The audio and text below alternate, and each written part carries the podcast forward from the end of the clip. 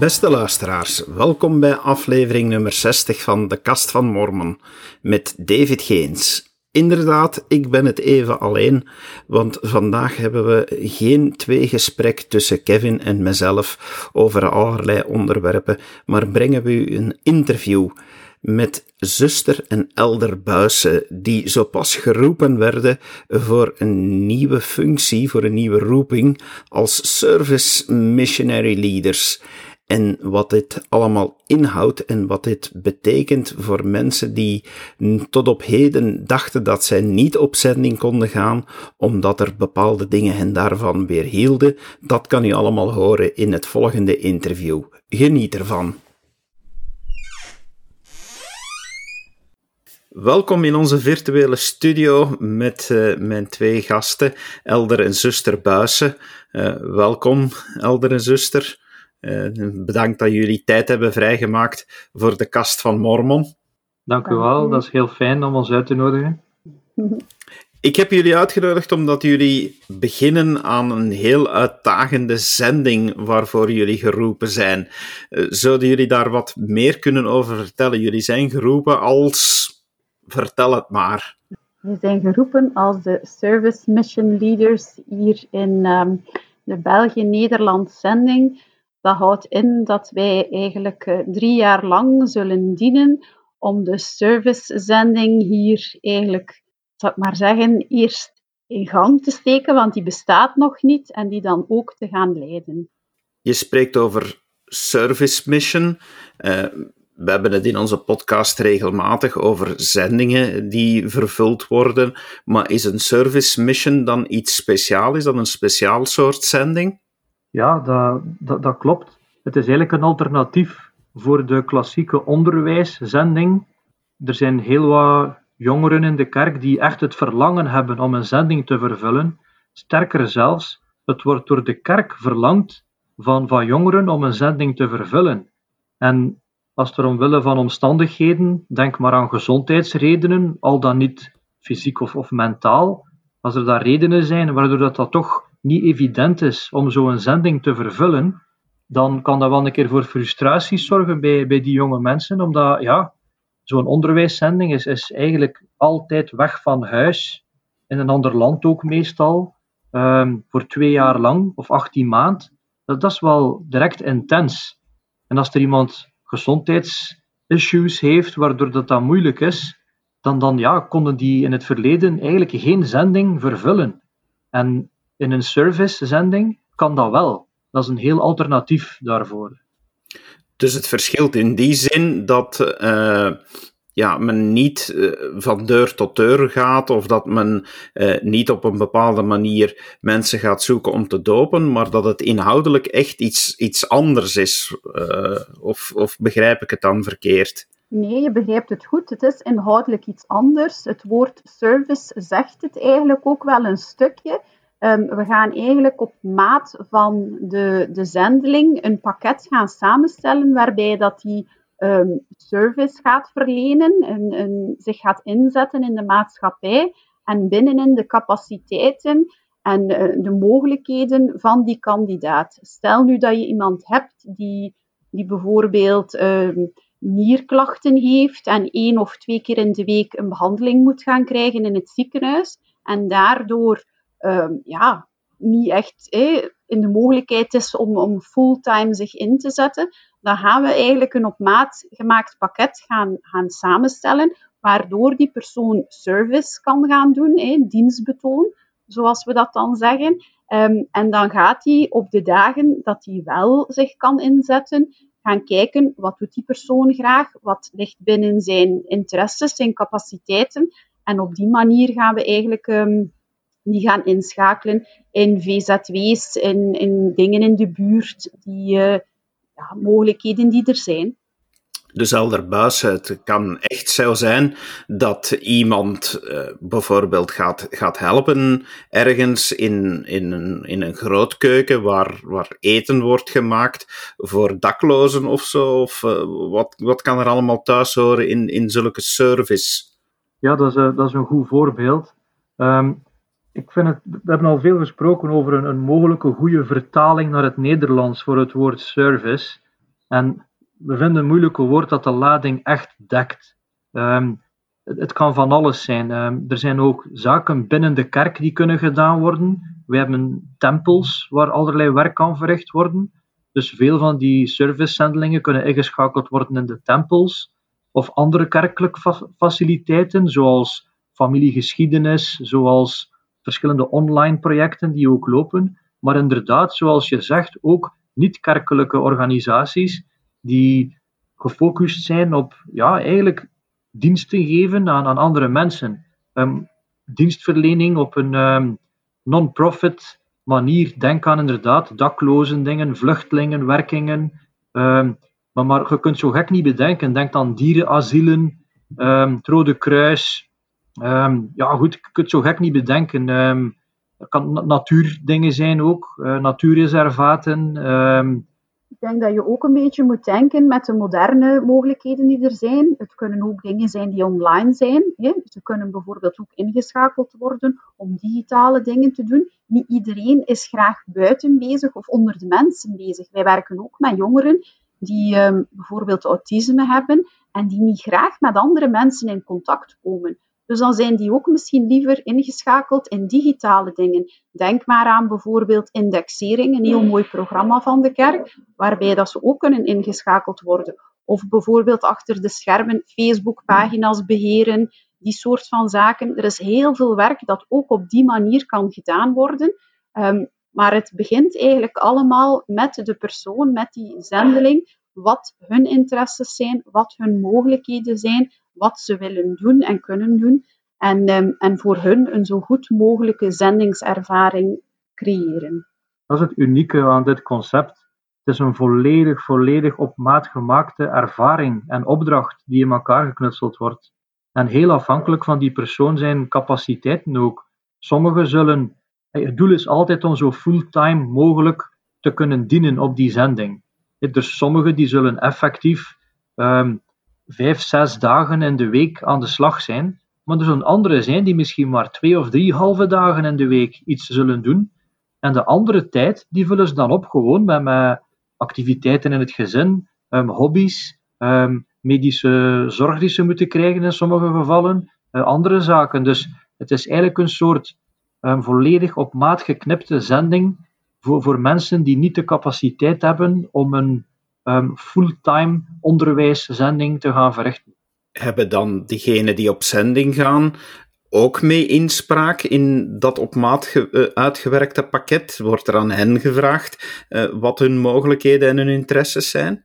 Uiteraard, alles begint eigenlijk met gesprek met de kandidaat zelf om te gaan luisteren wat dat zij zelf als, als verlangen ook hebben. Um, want als wij een kandidaat zendeling krijgen, Um, in het beste geval kennen wij die al, maar uiteraard zullen daar jongeren bij zijn die wij totaal niet kennen. Dus wij moeten die leren kennen, met hun spreken, met de ouders spreken, gaan zien um, waar dat de interesses liggen. En dan gaan wij op zoek en gaan we ook dingen voorstellen. Het is niet zo dat we eigenlijk een copy-paste gaan doen of gaan kijken wat is hier in de buurt mogelijk, wat dat, dit gaan we nu aan u voorstellen zo werkt het niet. Dus we gaan echt met die jongeren samen een beetje op zoek gaan en kijken wat zijn uw interesses en goed luisteren naar hun. Want wij beseffen ook als we iets gaan voorstellen dat niet lukt, dan gaat dat niet. En dat wordt ook continu bijgeschaafd.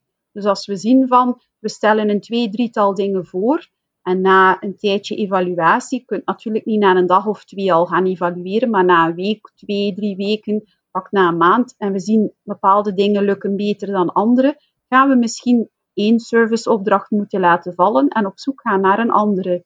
Of misschien een bepaalde serviceopdracht waar het juist heel goed gaat, misschien een aantal uren bij creëren, omdat het daar veel beter lukt. Dat is het mooie aan het op maat gemaakte pakket. De focus ligt eigenlijk steeds op de, um, de volwaardige ervaring proberen geven aan de zendeling.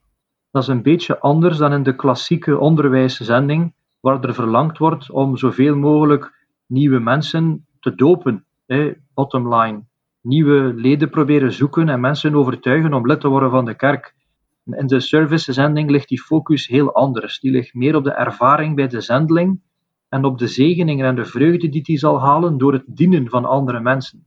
Heel, oh, sorry. Ja, sorry. Die focus vooral ligt er omdat wij kijken uiteraard op die 18 maanden of die 24 maanden dat die jongere zal dienen. Maar het gaat veel verder dan dat, omdat wij eigenlijk willen gaan kijken dat die jongere een, een leven lang zal gaan dienen. En daarom gaan we gaan kijken ehm, dat we een beetje een ervaring zullen creëren dat dienen leuk is, dienen brengt um, een vreugdevol gevoel in je leven. En we willen dat die vreugde die je voelt van dienen, dat je dat ervaart en dat je dat levenslang meedraagt. Want dat is ook zo. Als, als wij anderen tot dienst zijn, al is het maar iets klein, um, iemand laat iets vallen op de grond en je raapt dat op en je geeft dat aan hun en je geeft een fijne glimlach, dat geeft je een goed gevoel van binnen. Dat is, dat is een ware volgeling van Christus zijn. En we willen dat die jongeren, die servicezendelingen, dat gevoel ervaren en zeggen van dit is nu wat ik voor de rest van mijn leven wil doen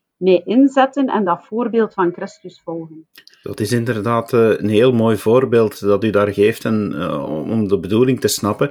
U, zei daar ook, zuster Buissen, van 18 of 24 maanden. Uh, dat zijn de termijnen die, oh, termijnen is misschien oneerbiedig uitgedrukt, maar dat zijn de, de periodes dat, dat onderwijszendelingen op zending gaan zijn, zijn deze periodes dan hetzelfde voor, uh, voor service missionaries? Is dat, wordt daar ook gemikt op 18 en 24 maanden voor meisjes, respectievelijk jongens? Um, in principe wordt daar ook op gemikt en daar, als dat haalbaar is, opnieuw voor de kandidaat, is dat ook de termijn die zij zullen dienen. Um, het is de bedoeling, als ze dat kunnen, om dat ook te doen, um, om ook dat offer te brengen in, in duurtijd, zal ik maar zeggen. Maar we merken ook voor sommigen dat dat niet altijd haalbaar is. Um, we hebben zelfs in onze opleidingen die we gevolgd hebben om service mission leaders te worden, um, worden we over heel veel onderwezen. Dan haalden ze het voorbeeld aan van een jongen die zo hard het verlangen had om te dienen, maar die jongen was terminaal ziek, die had kanker. Die heeft maar gediend voor één dag. Zelfs de volle zendingservaring met een badge en alles maar maar voor één dag. Dus dat is ook mogelijk. Dat is het fijne aan dat op maat gemaakte pakket. Dus uiteraard is het de bedoeling, als ze kunnen, voor 24 maand voor de jongens en 18 maand voor de meisjes. Maar als het niet kan, omwille van gezondheidsproblemen, dan kijken we opnieuw per persoon wat dat de mogelijkheden is. Ja, ze proberen altijd het zo parallel mogelijk te laten lopen met de klassieke onderwijszending zo gebeurt de oproep ook op exact dezelfde manier. Dus een, een jongere die het verlangen heeft om een zending te vervullen, die zal een interview plannen met zijn of haar bisschop. En die bisschop die zal dan een, een soort aanvraag indienen via het systeem van de kerk. Um, of wat dan nu over een onderwijszending gaat of een servicezending, dat is eigenlijk hetzelfde, want die kan dat zelf niet kiezen. De bisschop of de ringpresident die bepaalt niet welke soort zending dat die jongere zal vervullen die moet gewoon een heel goed beeld schetsen over wat zijn de capaciteiten en eventueel de uitdagingen van, van deze kandidaat. En dan zal er via het, het standaard systeem, hoe het altijd gebeurt, hoe zendelingen worden toegewezen naar een zending, door een lid van het quorum van de twaalf bepaald worden welke zendingsoproep dat die persoon zal krijgen. En in heel veel gevallen, de meeste natuurlijk, zal dat gaan over een onderwijszending, ergens naar een zendingsgebied in de wereld. Maar in een aantal gevallen, als er inderdaad issues zijn en als daar inspiratie over ontvangen wordt, zal die de oproep krijgen om een servicezending te vervullen. En die krijgt dat dan ook binnen op exact dezelfde manier als andere zendelingen dat ontvangen. Die krijgt ook een oproepbrief van de profeet, die zegt van, u bent geroepen om te dienen in deze zending. En in het geval van een servicezending zal er dan staan in de servicezending.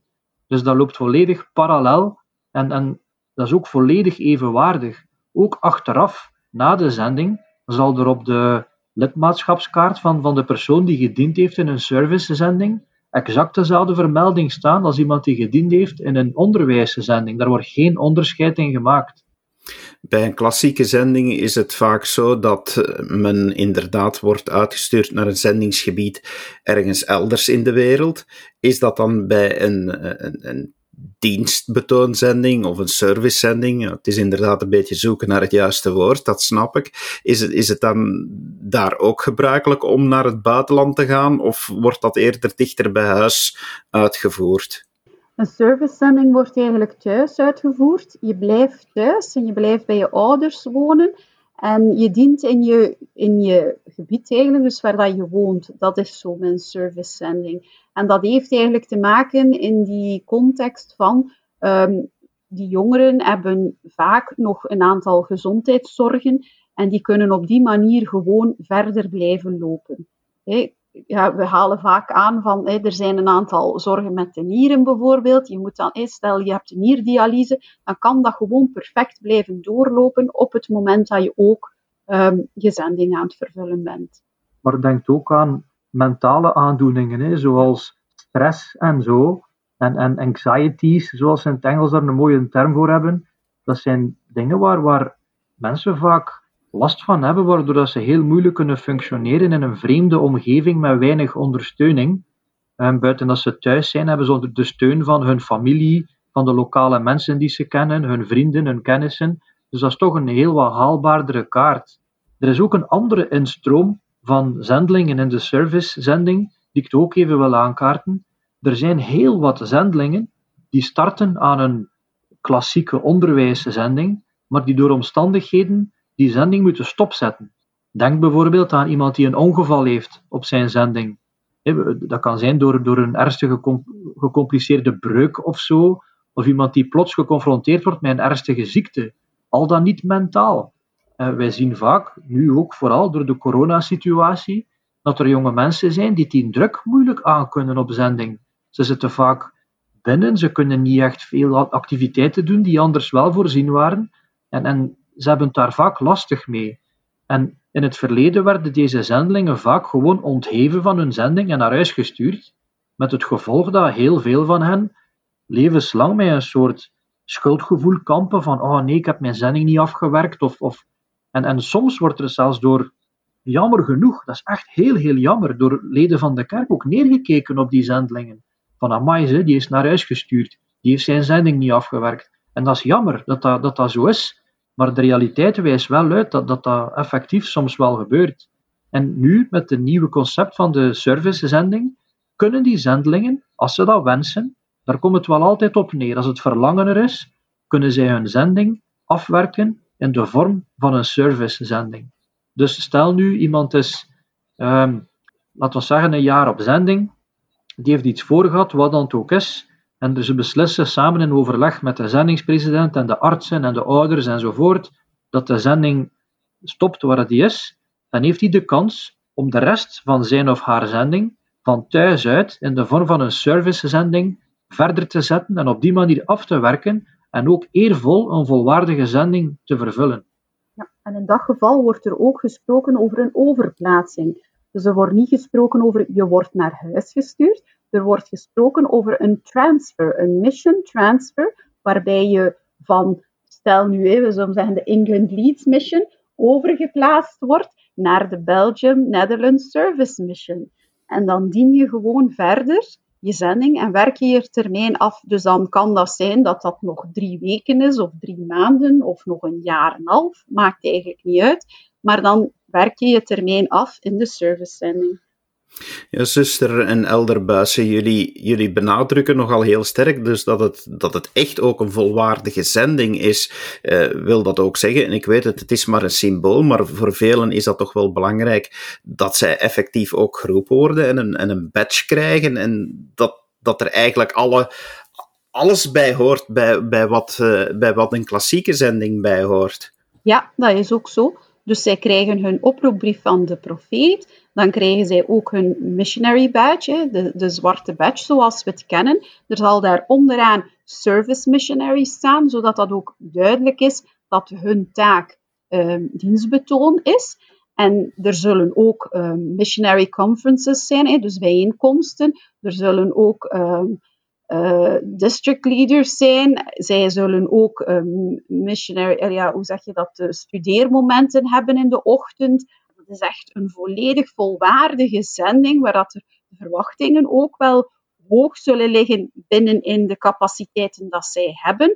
Maar zij zullen echt een volwaardige zendingservaring hebben dit is toch wel iets volstrekt nieuw voor onze kerk. Hè? De, dit, dit is een nieuw programma, lijkt me, dat, uh, dat nu opgestart wordt. Wordt dat wereldwijd opgestart? Uh, is dit nu specifiek een test in, in Nederland en België, of hoe zit dat eigenlijk? Een aantal jaren geleden hebben ze in een paar staten in, in de Verenigde Staten een, een pilotprogramma gedraaid om hier mee te experimenteren en te zien wat, wat er gebeurt. En ondertussen draait dat nu al, ik denk, een tweetal jaar in de Verenigde Staten, dat ze dat over de volledige Verenigde Staten en Canada uitgerold hebben. En het is sinds vorig jaar, ik denk ongeveer negen maanden geleden, uitgerold in het Verenigd Koninkrijk. En sinds dit jaar wordt het uitgerold naar andere regio's in de wereld. En zo zien wij in Europa bijvoorbeeld ehm, dat het ene gebied na het andere geopend wordt. Gisteravond, om een voorbeeld te geven, hadden we een vergadering met de andere service mission leaders van de Europese gebieden. En er was een koppel bij die net een uur daarvoor geroepen waren. En dat zijn de nieuwe service mission leaders voor het nieuwe gebied in Italië. Dus Italië is net geopend nu om ook daar een service um, zending eigenlijk ook te hebben. En, en zo zien wij daar het ene gebied na het andere geopend worden. Dat is spiksplinter nieuw. Dat zorgt ook wel wat voor verwarring. Want um, de meeste leden van de kerk hebben ooit wel al een keer gehoord van service, zendelingen en zo. Denk maar aan mensen die, die meewerken met um, tempels, die in de tempelzendingen gaan doen, of mensen die uh, family history soort, family search zendingen doen, of mensen die ook in derde wereldlanden gaan, gaan boren naar waterputten enzovoort. De kerk heeft daar ook een heel programma voor, maar dat is volledig iets anders. En daarmee is er wel wat verwarring over. Deze service missions waar we over spreken, dat is eigenlijk de Young Service Missions. Dat zou misschien de volledige naam zijn. Dat is een volledig nieuw concept dat van nul moet opgebouwd worden. En vandaar hebben is ook een heel belangrijk onderdeel van onze taak, die, die wij hierin moeten vervullen, is om ja, de mensen daarvan op de hoogte te brengen. Dus momenteel wordt een groot stuk van onze tijd ingenomen door um, lokale leiders van de kerk te gaan informeren hierover, instructie hierover geven, informatiesessies organiseren en vooral zoeken naar potentiële kandidaten.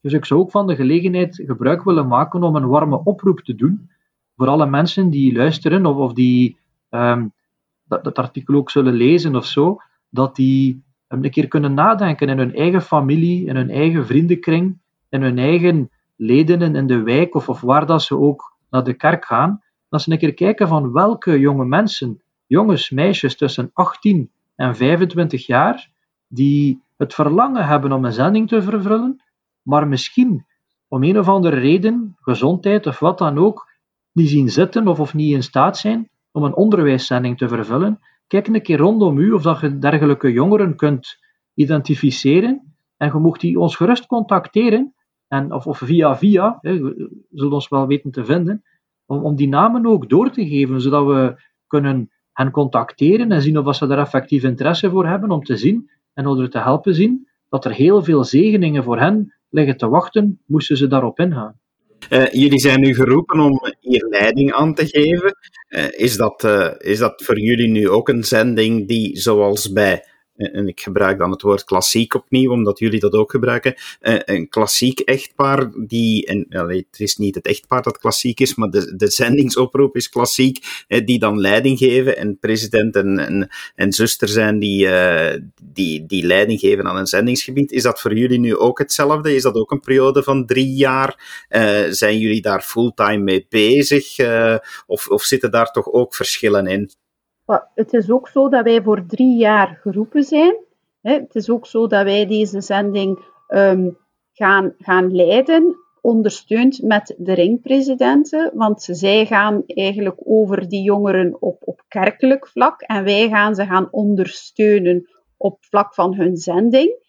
Um, maar het is niet zo, ja, in principe doen wij dit niet fulltime, maar de realiteit wijst wel uit dat we bijna elk moment van uh, de dag er wel op een of andere manier mee bezig zijn. Dus het is wel een beetje puzzelen voor ons. Dat is best wel een part-time zending. Hè? Ja. Um, wij, wij, wonen gewoon thuis. Ja. Wij werken nog altijd. Wij hebben onze kinderen en ons gezin. Wij hebben ook nog hobby's die we hopelijk kunnen doen. En, uh, ja, dus allee, we proberen daar wel een goede, gezonde balans in te vinden. Maar het is wel vergelijkbaar, zoals je zegt, met de zendingspresident en, en, en zijn echtgenote om een zending te leiden. Maar dat is met veel minder zendelingen. Hè. Een, een, klassieke onderwijszending, daar zitten toch al rap tussen 50 en 200 zendelingen in, afhankelijk van waar dat je gaat en zo. Bij ons zal dat eerder zijn, misschien tussen 5 en 10 zendelingen. Maar de zorg voor die zendelingen zal heel wat intenser zijn. In een onderwijszending wordt er ongeveer om de zes weken een interview gehouden met elke zendeling door de zendingspresident. Van ons wordt verwacht om dat minstens één keer in de week te doen. Dus dat is wel iets intenser, maar toch, het, het blijft wel een part-time aangelegenheid hoor. Dat hopen we toch, want we hebben heel wat andere dingen ook te doen. Maar in die zin heb ik wel al één verschil gevonden. Eh, men gaat u aanspreken met elderbuizen en niet met presidentbuizen. Klopt.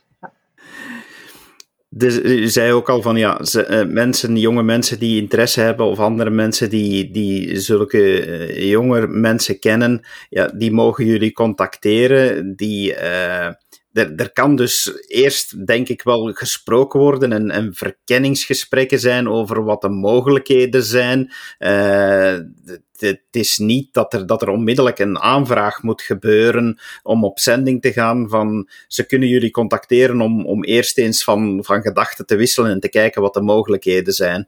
Ja, uiteraard. Een groot stuk van onze taak is om aan iedereen informatie ook te geven en goed te gaan polsen en mensen te gaan informeren. Um, het grote ding van een zending is, er moet een verlangen zijn. Wij gaan nooit mensen gaan pushen of, of over de streep gaan trekken, zal ik maar zeggen. Het is de bedoeling dat de jongere zelf het verlangen heeft. Maar uiteraard, als je zelf nog niet zeker bent of dat je dat verlangen hebt, kan je toch nog altijd even gaan informeren. Want verlangen is zoiets dat ook groeit. Um, soms als je de juiste informatie niet hebt, kan je ook niet zeker zijn of dat je echt dat verlangen hebt. Dus het is heel belangrijk als je met het idee speelt van zou dat wel misschien ook maar iets kunnen zijn voor mij, dat je die vragen komt stellen. Want het is iets nieuws en dat weet je niet. Waarom delen ze staaltjes uit aan de supermarkt? Dat is om een keer te proeven van iets. Als wij jongeren gaan zien die mogelijk misschien in de categorie zouden vallen voor een servicezending, dan gaan we die ook uitnodigen voor een keer deel te nemen aan een activiteit die wij organiseren binnen onze servicezending. Dat ze kunnen zien wat het is, wat het inhoudt, en dan kunnen ze erover nadenken om te kijken van, zou dat wel iets zijn voor mij om later een servicezending te doen? Dat is heel belangrijk. Misschien een persoonlijke vraag. Was het voor jullie een verrassing toen jullie geroepen werden hiervoor? Het was een ongelooflijk grote verrassing. ja. Ja, absoluut. Dat wel. Absoluut, dat was een verrassing. Dat hadden we echt niet verwacht. Nee. We hebben wel altijd samen het verlangen gehad om een zending te vervullen, maar we hadden niet gedacht uh, dat dat zo snel zou komen. Hè? Nee. Nee. Het klinkt alleszins als een fantastisch programma. Het is uh, super om te ontdekken dat onze kerk uh, ja, toch wel, wel die, die, die fijne aandacht heeft voor, voor iedereen die, die op een andere manier kan dienen. Maar het blijft inderdaad, zoals jullie benadrukken, dienen. Dus het was heel fijn om met jullie te kunnen praten en te ontdekken wat uh, deze mogelijkheden zijn. Dank je wel dat jullie dat hebben willen toelichten. Dat is graag gedaan. Bedankt ook om ons de kans te geven om er iets over te vertellen. Ja, dank u. We zullen zeker uh, bij het artikel vermelden hoe mensen meer te kun kunnen te weten komen, dat ze bij een bischop terecht kunnen, maar ook hoe ze bij jullie terecht kunnen. Daar zorgen we zeker wel voor. Dankjewel, zuster Buizen, Elder Buizen, voor dit gesprek. Dankjewel, zuster en elder Buissen, voor jullie tijd en energie en heel veel succes gewenst met jullie nieuwe roeping. Beste luisteraars, we hopen dat u ook heel goed geluisterd hebt en heel enthousiast bent over deze nieuwe zendingsvorm die in onze kerk ontstaat. Mocht u zelf iemand kennen die in aanmerking komt om op deze manier dienstbetoon te doen en een zending te kunnen vervullen, aarzel dan zeker niet om het te laten weten aan zuster en elder Buissen. Zij zullen met plezier een gesprek aangaan met de kandidaat zelf. Beste luisteraars, dank u wel dat u geluisterd hebt. Dit was aflevering nummer 60 van de Kast van Mormon. Laat ons zeker weten wat u bezighoudt. Geef ons een seintje wat u ervan vindt.